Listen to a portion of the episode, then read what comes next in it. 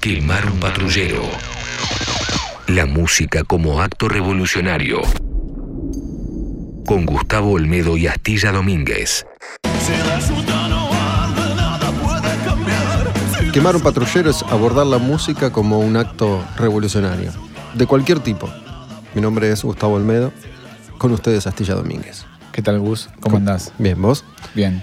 Bueno, hoy pensamos hablar de Load, el disco de Metallica. Metallica a mí me parece que es y ha sido y sigue siendo una banda revolucionaria, digo, más allá de lo que entienda cada uno o cada una por revolución, creo que es un grupo que ha cambiado las reglas del juego y las propias muchas veces. Y de hecho, de eso se trata la charla de hoy. Load, para situarnos un poco en el momento en el que sale ese disco, año 1996, Metallica venía del álbum negro, el que tiene Enter Sandman, Nothing Else Matters, Unforgiven, Sad But True, Wherever I May Roam, el disco de rock más exitoso de los últimos 30 años, el disco de heavy metal más vendido todos los tiempos, el disco que transforma Metallica, una banda de metal extremo en ese momento, en un grupo de primera línea que desde entonces está a la altura de YouTube o los Rolling Stones. El álbum negro, Metallica siempre de negro, habían cambiado disco a disco, habían inventado, ayudado a inventar esto que fue el thrash metal. Cada disco fue diferente al anterior, cada vez más progresivos, simplifican, se hacen más rockeros con el álbum negro y a mí me parece que Load es musicalmente una continuación de ese camino. No sé si estás de acuerdo. En ciertos aspectos, sí. Vos te referís a la faceta más grubera, si querés, a la faceta que tiene más aire compositivo, porque si bien, este, como decís vos, venían de una etapa bastante progresiva, tocar rápido, no dejar espacio para las melodías, para las, las voces, este, no había rebajes prácticamente en los temas de Metallica. Eh, no, ese era el siguiente paso, o sea, tocar cada vez más rápido, como decía Lars, me parece que sí es una evolución, es una continuación más que una evolución. En temas, por ejemplo, como, no sé, It My Beach, que abre el disco, 2x4, que es el tema número 2, pero aún así, para mí, este, no tiene el impacto inmediato que tuvo el disco negro. Bueno, ese, ese, impacto no lo tendrá nadie nunca más sobre la faz de esta tierra, a no ser que desaparezcamos todos y volvamos a nacer de cero. Eh, digo, estamos hablando de uno de los discos que mayor impacto causó en la historia de la música, es muy difícil. En general, ninguna banda, seguramente algún ejemplo hay, pero ninguna banda que cambió las reglas del juego drásticamente puede volver a hacerlo una vez más. Pero creo que lo han intentado, ¿no? Lo han intentado. Es una continuación porque, digo, Sad But True, Whatever I May Rome ya tenían ese, ese perfil, ¿no? Como vos decís, los espacios que hay entre, acorde y acorde, canción y canción, instrumento y instrumento, el sonido que tiene. Lo curioso es que el mayor impacto que causa Metallica, algo que no había sucedido hasta ese momento, cuando sale el Load, fue el de la imagen. Recordemos que hablamos de 1996, Internet hacía poco que había empezado, no había redes sociales, no se sabía nada de una banda hasta que la banda y el sello discográfico decidían mostrarlo. Entonces, después de varios años sin sacar discos, después de recorrer el mundo, de que visitaran por primera vez la Argentina en el 93, cuando tocaron en Vélez, el grupo se guardó y nada se supo hasta que apareció ese video, el video de Until It Sleeps. Y causó estupor, ¿no? Metallica se habían cortado el pelo, se delineaban los ojos, habían cambiado la imagen, el sonido, la estética. Ya no son más jóvenes metaleros, sino que son jóvenes adultos millonarios que forman parte de una estirpe rockera que en general ha atravesado esa etapa de su vida, ¿no? Donde, bueno, para, ahora la tengo enorme, voy a hacer lo que quiera y me voy a mostrar hacia afuera de otra manera. Ya, ya no son esos pibitos con granos en la cara que tenían cuando arrancaron, sino que eran todos unos señores coleccionistas de objetos de arte, ponele, ¿no? Lars, el caso de Lars, Ulrich, baterista. Y lo más curioso para mí a esta altura del partido, porque ya pasaron más de 20 años y podemos verlo en perspectiva, fue lo hipócrita, conservador y careta que era entonces el público de rock y sobre todo de heavy metal, ¿no? Porque hubo gente que casi se quitó la vida cuando Metallica se cortó el pelo. Digo, antes de escuchar una sola nota, todos empezamos a observar lo que había pasado estéticamente con el grupo. Y creo que ahí el objetivo ya estuvo cumplido. Dudo que ellos hayan pensado, para mí que nadie se va a dar cuenta que, que cambiamos. ¿no? Tiene que haber sido un cambio eh, pensado, meditado, justamente cuando ya la música no podía sorprender tanto, hacerlo por otro lado. Claramente hubo una estrategia de marketing detrás del lanzamiento de Load. Me refiero no únicamente a lo visual, sino también este, a, lo, a la dirección musical, al artístico. Recordad que la tapa la hizo Andrés Serrano, ese shock digamos, eh, se llamaba Semen and Blood, creo que se llamaba eh, la obra de Andrés Serrano. Eh, Huasca y sangre. Huasca y sangre, sí, básicamente. El fotógrafo era Anton Corbin, el fotógrafo de YouTube, de Patch Mode. Hace poco Lars dijo que esa era su tapa favorita de disco de Metallica. No tiene buenas tapas metálicas. No. Para nada. Decime una buena de Metallica, una tapa buena de Metallica. No hay. La del disco negro me cae muy simpática, pero bueno, ponele. es, fla- es bastante floja. No, no hay tapas buenas. La del disco negro es una, una imagen toda negra de una serpiente en gris oscuro, el logo de la banda en gris oscuro que casi no se ve. Tenés que verlo a 45 grados, básicamente. Em, creo que ahí está la parte más industrial y te diría mercantil de Lars por detrás. Como decir, vamos a hacerlo a mi modo. Nos cortamos todos el pelo al mismo tiempo. Nos vestimos todos de este modo. Nos maquillamos. Llamamos a este fotógrafo. Los videos que sean, no sé, con Samuel Bayer, me parece que era el de este, Until It Sleeps, que Samuel Bayer era bastante emblemático con bandas más vinculadas con los 90, que hablábamos la otra vez, ¿no? Con Smashing Pumpkins, con Nirvana también. Bueno, esa influencia tiene que estar ahí, ¿no? Metallica dice, está bien, yo soy la banda más grande del mundo, pero la historia desde que salió el álbum negro cambió por completo. Nos tenemos que ayornar de alguna manera, aunque ya eran tan, pero tan grandes que nada los podía tocar. Claro, bueno, en ese sentido tenés razón. No solo que no lo tocaron, musicalmente para mí esa es la faceta que más destaco. No se vieron impermeabilizados por lo que sucedía musicalmente en esa época. No es que agarraron un riff, no sé, a lo Pantera o a lo Korn, no es que bajaron la afinación, no sé, dos tonos o no sé cuántos tonos afina Korn más grave, eh, no salieron con bermudas y todos tatuajes, sino que hicieron un paso más extremo lo que habían llevado tan al extremo en el disco negro. Es decir, hasta acá llegamos, esto es lo más pop que puede ser Metallica en el año 1991. Bueno, en 1996 lo podemos hacer un poco más pop. Antes tenías The Unforgiven, ahora tenés Mama Said, que es una canción prácticamente country. Si la limpias y la sacás de contexto de Metallica. ¿Sabes que No sé si comparto el adjetivo pop en, en ese disco de Metallica. Ponele la, la canción que menos me gusta, porque recién me contabas que lo, lo escuchaste el disco, yo lo estuve escuchando hoy también. Sí. La canción que menos me gusta es Hero of the Day, que tal vez sea la canción más, más pop. No es que no me guste, es la que menos me gusta. Pero después, digo, ¿Te gusta más Ronnie que esa, por ejemplo? me gusta más, me gusta más Ronnie. Lo que vos decís con respecto al country es cierto, digamos, tiene, tienen como un cierre bastante country el disco con tres, cuatro canciones que van por ese lado, arrancando con, con Mama Said y, y Hetfield, que por primera vez asume o muestra públicamente que le gusta eso, que, que le interesa. ¿no? Después iba a profundizar un poco, em, no sé si a nivel musical, pero sí iba a confesar que eso le va. No, creo que es, es eh, el Hetfield de los últimos 20 años es más típicamente americano que, que el anterior. Sí, está más vinculado a Mike Ness que a Cronos. Sí, Mike, Mike Ness de, de Social Distortion, que, que tiene un look 50s, pelo engominado. Claro. Cronos es el de Venom. Un señor Claro. que tiene 70 años pelado con el, con el pelo de atrás largo y horrible, y gordo, y viejo. Bueno, y también le, le- le copió, le, le- se inspiró un poquito en la imagen de McNess, digo, con el micrófono tipo 50, eh, musculoso, hasta el día de hoy lo tatuajes. Por eso hasta el día de hoy lo, lo usa. ¿Sabes Hot rods, los autos así tuneados. Hoy, mientras escuchaba el disco, estuve viendo las fotos y me gusta mucho esa imagen de Metallica. Hace un tiempo que no, que no observaba. Está bien que están mucho más jóvenes ellos. Claro. ¿no? Eh, me parece que es, es el mejor Hetfield, ¿no? Después el mejor eh, Hammett, después Kirk, con el tiempo se dejó crecer el pelo de nuevo y, y para mí no le queda, no le queda bien, sobre todo ahora que, que es, que es un tipo más grande, aunque tiene cara de nene. Sí. Digo, creo que la imagen de, de ese Metallica, Jason también, ¿no? con el pelo corto, me parece que tenían como otra onda diferente. Que, que en ese momento comprendo que fue choqueante para el mundo del heavy metal, que todavía estaba más o menos encasillado en esto tiene que ser así. Después la historia cambió y, y ya hoy creo que casi nada nos sorprende. Pero te decía que no, no sé si estoy muy de acuerdo con, con la palabra pop metida ahí, porque a mí me parece que con el tiempo aprendí a apreciar mucho ese disco. Está en mi top 4 seguro. No sé cuál dejo afuera. Mirá Después lo, vos. después lo hacemos si querés. Dale. Pero me parece que es un disco muy heavy, muy heavy. Digo, esos espacios y ese sonido que, que no volverían a tener de esa manera. ¿no? Me parece que el álbum negro y Load tienen ese sonido. Después, si bien el grupo para mí continúa con esta faceta hasta, hasta el Garage Inc. de covers, con ese sonido, después ya se van al carajo. ¿no? abandonan esa etapa musical. Me parece que es muy denso, es eh, como, como Sad But True o Whatever I May Wrong, por ahí no tan heavy, pero tiene un sonido muy, muy... En, en su momento le decíamos gordo, no denso. Eh, me parece que, que hay canciones que son muy, muy pesadas. En cuanto a estructura de riff, decís vos pesada o No, de sonido, de sonido.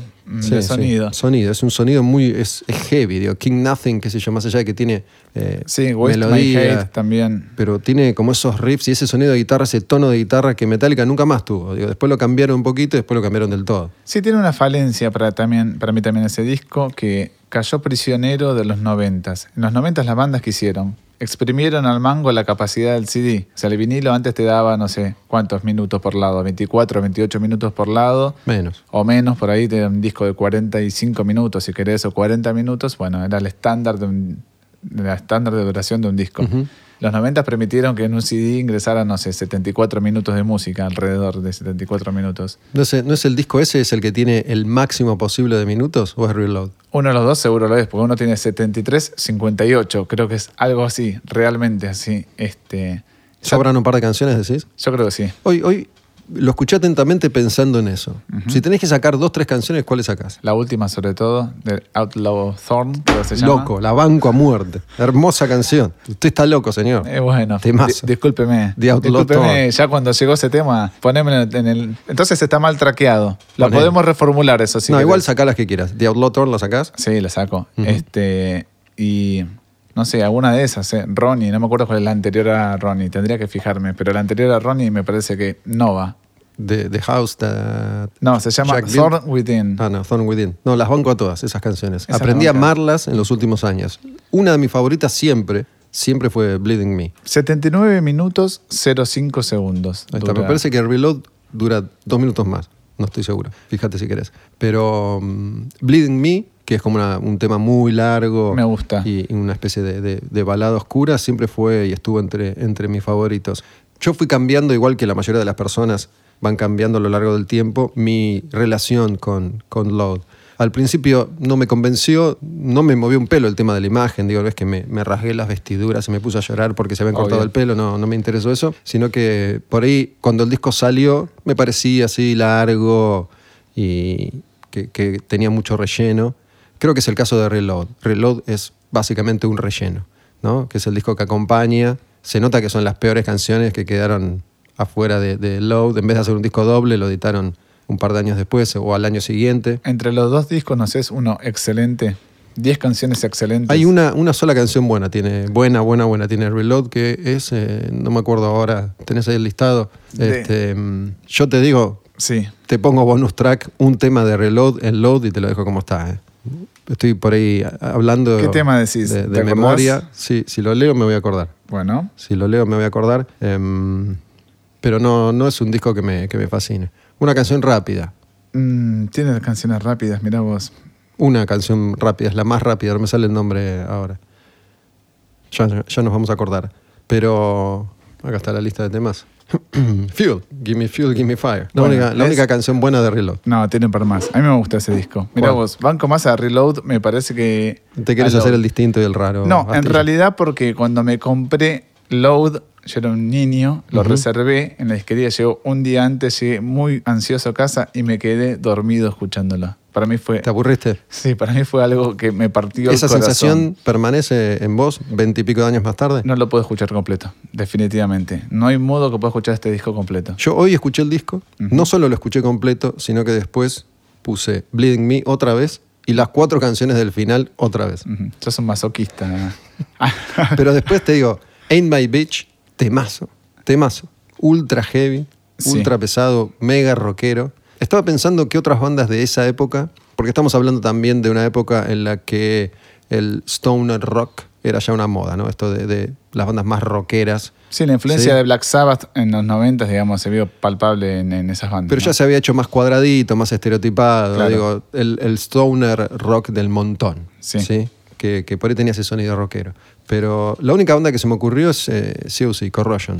Sí, Con- ¿quién influenció más a quién en esa época? ¿Metallica a COC o Corrosion of Conformity a Metallica? El disco de Corrosion White Blood.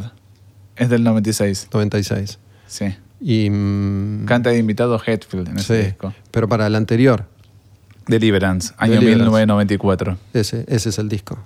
Ese es el disco, el que tiene Clean My Wounds, el Claro. que tiene ese sonido, el de COC Corrosion. Es el disco clave para mí para llegar a este Metallica de 1996. Yo creo que es el, el único disco o Corrosion en esos dos que tiene un sonido similar, ¿no? Es probable que, que haya sido una influencia para, para Metallica a lo lejos, porque salieron antes. Ojo, puede haber sido también el disco negro una influencia para COC. También. ¿Cómo, cómo saberlo? Lo cierto es que em, la gente de Corrosion of Conformity, una banda que también fue cambiando mucho, empezó siendo hardcore, después hizo metal medio thrashero, después hicieron este rock setentoso. Ya estaba con Phil Anselmo de Pantera en Down, una banda que también tenía un poco ese sonido así denso y pesado. ¿no? Eh, de hecho, si no me equivoco, Hetfield fue de los primeros en, en usar remeras de Down y hacer Sí. conocida la banda también en ese momento. Claro que sí. Este, pero igual quiero hacer hincapié en esto de Metallica como una banda revolucionaria y en Load en particular porque quiero remarcar otra vez lo que significó que se cortaran el pelo y tuvieran esa imagen y se pintaran los ojos. Metallica, justamente Metallica que era la banda que tenía Kill Bon Jovi escrito en, en la guitarra, ¿no? la banda que había eh, aparecido para barrer con ese hard rock careta que fue tan popular durante tanto tiempo, ¿no? Me refiero a Poison, Bon Jovi. Def Leppard, ese, ese tipo de bandas. No solo deja claro cómo Metallica fue una banda capaz de, de evolucionar tanto, tan rápido, en tan poco tiempo. Era un grupo distinto cada vez que se metía a un estudio, completamente diferente. La, madurez, cómo fueron entendiendo el negocio, cómo fueron entendiendo la forma de, de a su banda, conservando el honor y el prestigio y convirtiéndose en un grupo tan grande, siendo en definitiva una banda tan heavy, tan pesada, tan poco accesible para, para la mayoría careta que no consume ese tipo de música. Entonces, de nuevo, quiero remarcar que no había redes sociales, nada se sabía de una banda hasta que decidían mostrarlo. Y lo primero que muestran es el video de Until It Sleeps, que se estrena en MTV y Sí, la gente boque, boquiabierta, por decirlo Yo me acuerdo. en ese año empecé a, a trabajar en Rock and Pop, a hacer el programa de heavy metal Tiempos Violentos. Así que tengo muy presente la reacción del público de heavy metal con respecto a, a ese disco. Enviaban cartas, me imagino. Seguro, seguro que enviaban cartas y, y digo, es ridículo. Yo hoy lo pienso porque viví esa época Sí. y no puedo creer, Y fue hace 20 años, aparte, no fue hace tres Sí. siglos. no puedo creer la, la reacción, o sí puedo creerlo porque siempre fuimos así los, los seres humanos, pero digo, la reacción que generó en ese momento que Metallica se hubiera cortado el pelo y pintado los ojos. Y además tocado más lento, porque ya no, ya no hacían thrash metal, hacían algo que no era tan metal, si querés, para Pero los ojos del metalero Nothing estándar. Else Matters de Unforgiven en el disco negro no jodió tanto, porque seguían todos vestidos de negro con el pelo largo. Tomando birra en el escenario. Sí, claro. La actitud era otra. No molestó, ¿no? No jodió mucho. Yo no recuerdo que la gente se haya quejado demasiado por, por ese disco. Y no hay tantas diferencias. Creo que hay muchas más diferencias entre el álbum negro y Unjustice for All, que es el inmediatamente anterior, Sí, que el álbum negro y Load. sí, en eso estoy de acuerdo. Digo, el cambio mucho más drástico es del álbum negro al, an- al anterior y no al posterior, al Load. Aparte, ¿qué otra banda es- es- sufrió ese tipo de críticas? Críticas por el look, por el cambio súbito de, de look. Déjame pensar, tiene que haberlas, ¿eh? Tiene que haberlas. ¿A vos se te ocurre alguna en, algún momento en particular? Digo, todo lo que hace Metallica al ser tan, tan grande y tan, tan popular y formar parte de, un género que es el heavy metal, que tiene eh, gente muy, muy comprometida con la música y con su pasión por la música. Esta es una característica positiva, entiendo. Digo, el, el que escucha heavy metal, la conciencia, está muy comprometido con su pasión musical. Entonces hace que se comporte de determinadas maneras. No sé si, si ha habido un cambio tan grande de imagen, qué sé yo, mira, me acuerdo, ponele, pero no, nada que ver, igual, no, no causó ni un mínimo impacto, te diría, pero Judas Priest cuando hizo Turbo, Claro, bueno, pero No. fue otra, otro sonido, si querés también. y otra imagen, otro sonido, pero que, que hicieron algo un poquito más accesible, más maquinoso, si querés. O sea, vos decís que la gente le dio mayor preponderancia al cambio de look que a la faceta musical. Totalmente. Dejaron de lado una, no sé si una obra maestra, pero un disco que está bastante bien considerado a través de los años, según tu visión. Load. Sí, no sé si es una obra maestra. Yo entiendo que una obra maestra no es, tal vez. Pero a mí me gusta mucho. Digo, realmente me, me gusta mucho. Digo, hay, obras maestras que son más difíciles de, de discutir, qué sé yo. ¿Viste? El álbum negro es más difícil, no sé, Master of Puppets de, de Metallica es más difícil de discutir. Eh, Te entiendo que Load no te parezca una obra maestra, que te parezca que, que le sobran canciones, que, que es largo, que hay mucho relleno. Yo tengo un, un amor particular por, por ese disco que fue creciendo con el tiempo, no, no fue inmediato ese amor. Igual no sirvió de mucho para que Metallica se acercara a otros públicos en el sentido de, por ejemplo, compartir escenario con Madonna, qué sé yo. La gira de presentación, por ejemplo, la hicieron con Soundgarden y Corrosion of Conformity. Es decir, seguían en el gueto de lo pesado, de lo metalero, si querés, y no salieron a copar otro mercado necesariamente con ese disco. Hoy en día ya está más integrado esa faceta musical en los festivales, si querés, pero no sé, me hubiera gustado una gira Metallica Oasis. En esa época me acuerdo que Lars hablaba todo el tiempo de, de Oasis, todo el tiempo, era sin parar. Los veía como con un como olfateaba una oportunidad Lars y no se pudieron sumar a esa. Me parece que lo hubieran aprovechado. Vos decís que, que tenían esa intención. Yo Ponerle que, era fan de Oasis está bien, pero digo, Madonna o. o- No te digo, te digo Madonna, por cualquier ejemplo, cosa, Claro, digo, Alanis Morissette, qué sé yo. ¿Vos decís que les interesaba? Yo no, no sé, no estoy seguro de eso. ¿eh? Yo Sí. creo que siempre les, les gustó trazar sus propias rutas, caminos y les gustó siempre imponer sus propias reglas. Pero digo. acá fue, lo hicieron para incomodar entonces directamente. Yo creo que sí, yo creo que sí. Digo, me parece que se dieron cuenta que iban a incomodar y decidieron hacerlo, a pesar de que seguramente no todos estaban tan de acuerdo. Seguramente Jason no estaba de acuerdo. Jason Newsted, bajista de entonces de, de Metallica, su voto era intrascendente, obviamente. Sí, Digo, en 38 canciones creo que hay una sola canción coescrita por él. por eso no, lo, no- lo nunca pillaron tuvo, por eh, Jason. nunca tuvo lugar en la banda. Hammett, en definitiva, tampoco. Las decisiones las toman Larcy y Hetfield desde siempre. Y debe haber habido ahí un tira y afloje. en- Digamos, Hetfield en general nunca se sintió cómodo con, con casi nada de lo que hizo.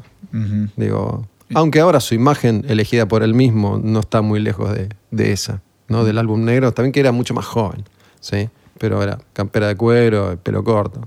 Inseguridades, decís vos, que, que tenía James. No, no sé, sí, es probable. Digo, es, un tipo, es un tipo conservador, James, James Hetfield, digo, así, así lo ha manifestado varias veces. Sí, públicamente, no, no esconde nada. No, no, pero. Ahora hay que- hay una faceta que para mí también estamos dejando de lado, que es la faceta lírica. ¿Mm? Para mí aborda temas más profundos y personales el Load. Ya es algo que había empezado, si querés, en Entre Sadman. Las letras metálicas, los primeros discos sí tienen algo de jocoso, si querés, vamos a meterte metal hasta por el orto, no sé, cosas así. Después trataron de darle una vuelta de tuerca a todo eso a partir, no sé, si querés, de Ride the Lightning, Master of Puppets. Pero me parece que se ponen más serios e introspectivos a través del disco negro, con temas como, eh, no me acuerdo, eh, el de My God, The God That Failed, ahí está, The God That Failed, El disco negro. del disco negro. Eh, relata la experiencia de la madre de, de Hetfield, que no quería intervención de la iglesia en algunas cuestiones médicas, etc.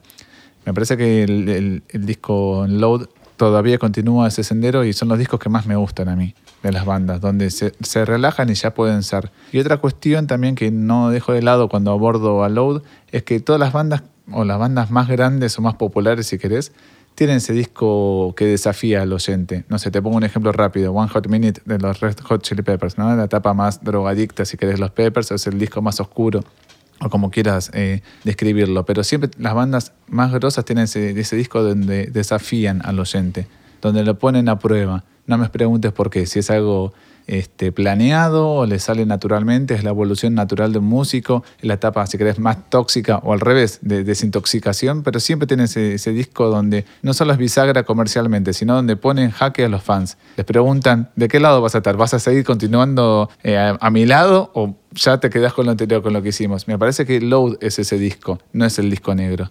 Es cierto que el primer disco que le Mol es, un disco adolescente de somos metaleros y salimos a rockear, oh yeah. Después ya la banda empieza a cambiar y Hetfield empieza a escribir letras de, de un contenido más plural, si querés, más social, que profundiza con Master of Puppets y Justice for All. A partir del disco negro y, y sobre todo de Load, empieza a hablar desde su óptica personal. Tiene una visión mucho más eh, meditada desde ese punto de vista y también lo ha reconocido desde entonces. Empieza a prestarle desde el disco negro mucha más atención a su voz. De hecho, su voz cambió notablemente con el paso del tiempo. Muchísimo. ¿no? Hoy, hoy, justo mientras escuchaba Load, pensaba que para mí es el último gran disco de Metallica. Digo, no hubo para mí nunca más un gran disco de Metallica. Metallica no tuvo más canciones memorables, nunca más. Y te digo otra cosa, es- el último disco sincero de Metallica. Para mí el resto fue como, che, volvamos a hacer thrash metal, que nos salía muy bien en el 86. Che, ¿por qué no afinamos un poco más bajo y tocamos grave y no sé qué? Todo muy forzado. Esto lo veo como muy natural, espontáneo, como descontracturado. Sí, yo, yo veo igual una continuidad también en, en- desde Saint Anger a esta parte, ¿no? Esta cosa enrevesada, digo, que, que no tiene gancho. No me gusta cómo queda la voz de Hetfield actual en ese sonido. Digo, capaz que el Hetfield de- del 84 quedaría mejor vocalmente con, con el sonido que tiene la banda, la banda hoy, pero la verdad me puse a pensar, de Saint Anger a esta parte, no hay un hit, digo, una canción clásica, memorable, que mueve el estadio, que conocemos todos, que No. suena en las radios, que va al formato classic rock. Digo, ni siquiera una que me guste muchísimo, muchísimo, como para decir, la vuelvo a escuchar y la vuelvo a escuchar. Más allá de que los discos me parece que están bien, están más o menos, qué sé yo, dependerá de, de lo que sienta cada uno. Pero Gus, eh, para mí el hit justamente no está en load, está en reload, que es eh, fuel. Fiel.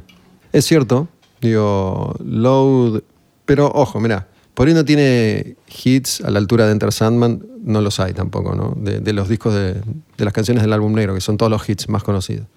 Pero tiene mucho corte. Ain't My Bitch fue corte. Until It Sleeps fue corte. Sí. Hero of the Day fue corte. King Nothing fue, fue corte. Son temas conocidos. Mama Said fue corte. Mama Said, digo, no sé si son hits tan populares como Enter Sandman o, o Nothing Else Matters, pero son canciones conocidas que, que fueron y son conocidas, que pueden tocar y no hoy en día no, no desentonan.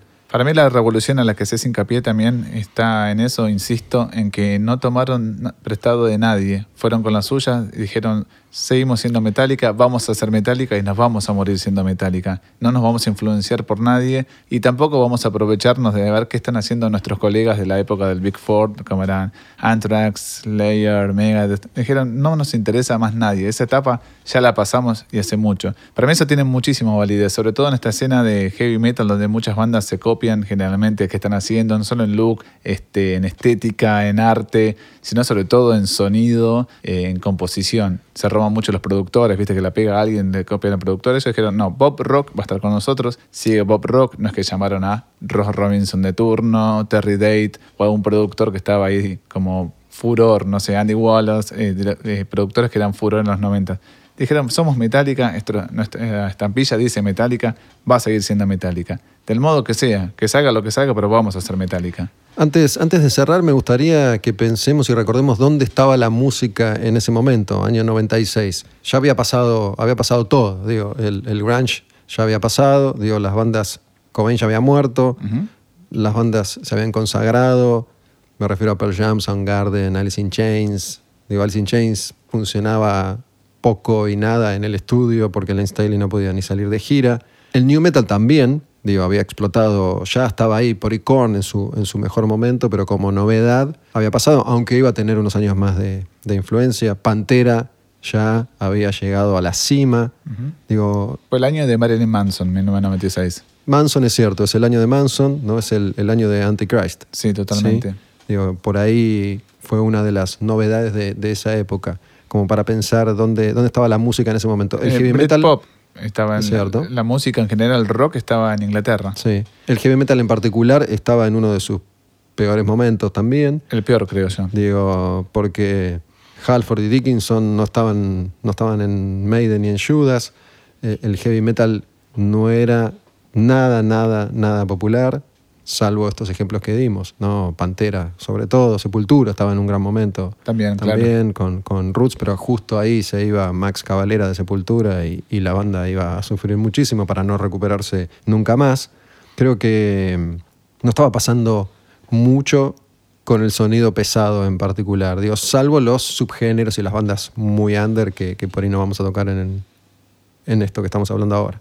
Sí, sí, es así como decís vos. Pero por eso, con la fórmula que sale metálica, sale con la propuesta metálica. No sale a, recon- a revalidar, digamos, todo lo que es el heavy metal. Sale a hacer la música de ellos. Hubo una vez hice un ejercicio a modo de juego. No, vos decías recién que Metallica hizo la suya, no se influenció por nadie. Mencionaste a, a Megadeth ahí. Digo, yo creo que Mustaine siempre fue un paso atrás de Metallica, siempre.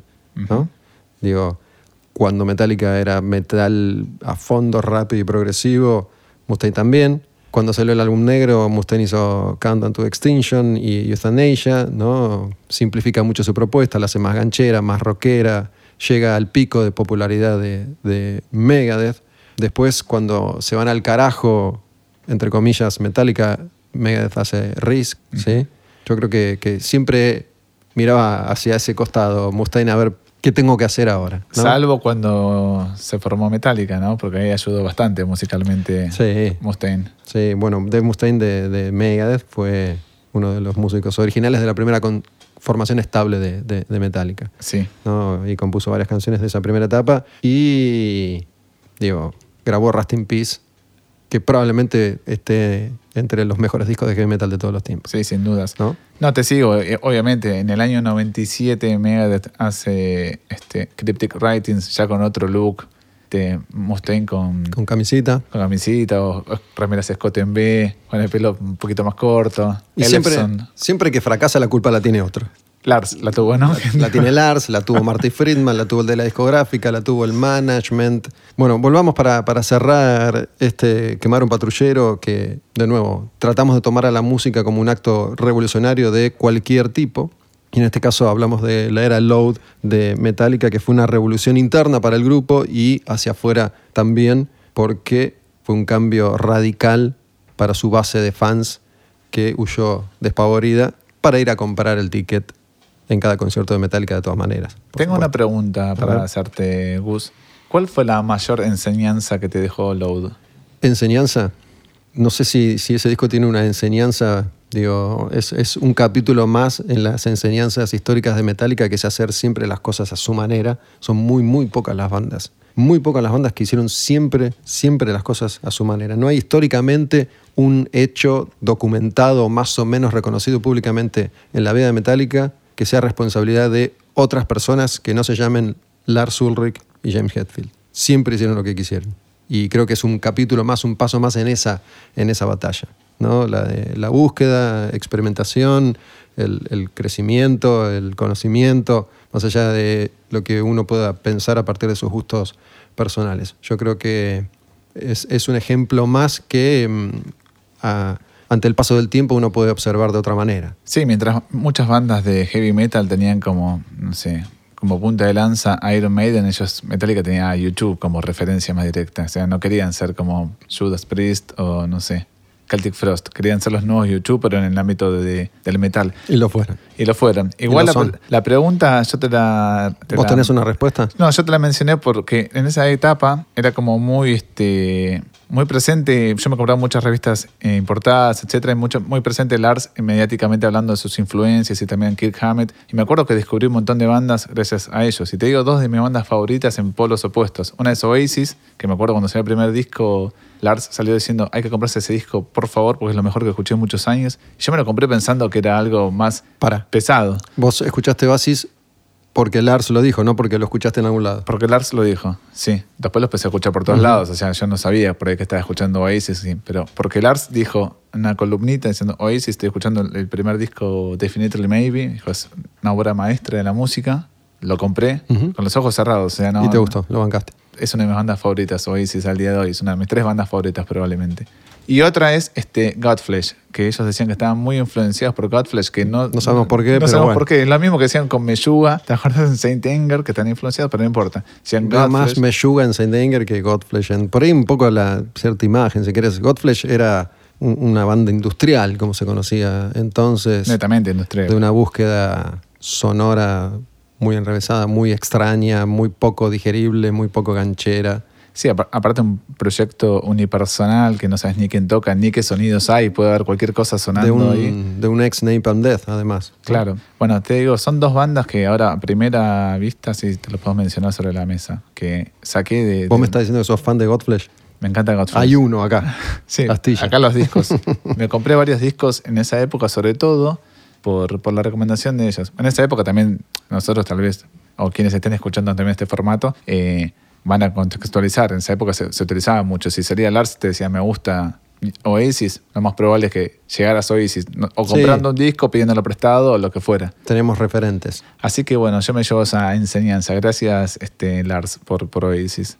Cerremos entonces, que no tiene que ver directamente con, con Load, pero lo planteé hace un rato, top 3 de, de Metallica. Yo no tengo dudas, pero yo veo que vos sí tenés dudas. Yo te digo, primero, Master of Puppets para mí es el disco definitorio del heavy metal en muchos aspectos. Si querés otro día lo hablamos, pero es el disco número uno.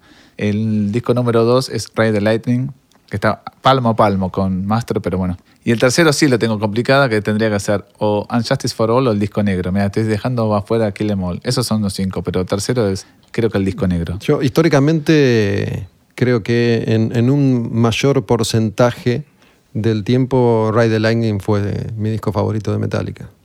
¿no? Me gusta más el sonido sobre todo, Más crudo. claro, que, que Master of Puppets. Pero bueno, son esos dos indiscutiblemente dos que tienen que estar. Y depende el momento, el álbum negro o Load. Hoy te meto, te meto Load porque, porque Hoy- queda bien. Ya dijiste, depende del momento. Capaz que mañana no. Pero entre esos dos, sean Justice no entra nunca en mi top 3. Eso sí es arriesgado. Y Kill Em All tampoco. Digo, Ride the Lightning, Master of Puppets siempre. Intercambiamos, intercalamos álbum negro, Load. Y si estás así en una situación donde tenés 10 minutos para escuchar un tema de Metallica, ¿de qué disco sacas así? Pones un 10 tema? minutos de un tema de Metallica. No sé, o 8, no sé. Y probablemente alguno de Ride the Lightning. For Whom the Bell Tolls, Creeping Death. Ride the Lightning. Yo, yo si tuviera 10 minutos pongo uno del disco negro. Quiero pensar poco. No quiero estar ahí intrincado con todas las partes. Y si no, te pongo The Outlaw Torn, si me das unos minutos más. Te lo otorgo si querés. Quemar un patrullero, la música como acto revolucionario. Hablamos de Load, hablamos de Metallica. Si la ruta no arde, nada puede cambiar. Si la ruta no arde, nada puede cambiar. Quemar un patrullero. La música como acto revolucionario. Con Gustavo Olmedo y Astilla Domínguez.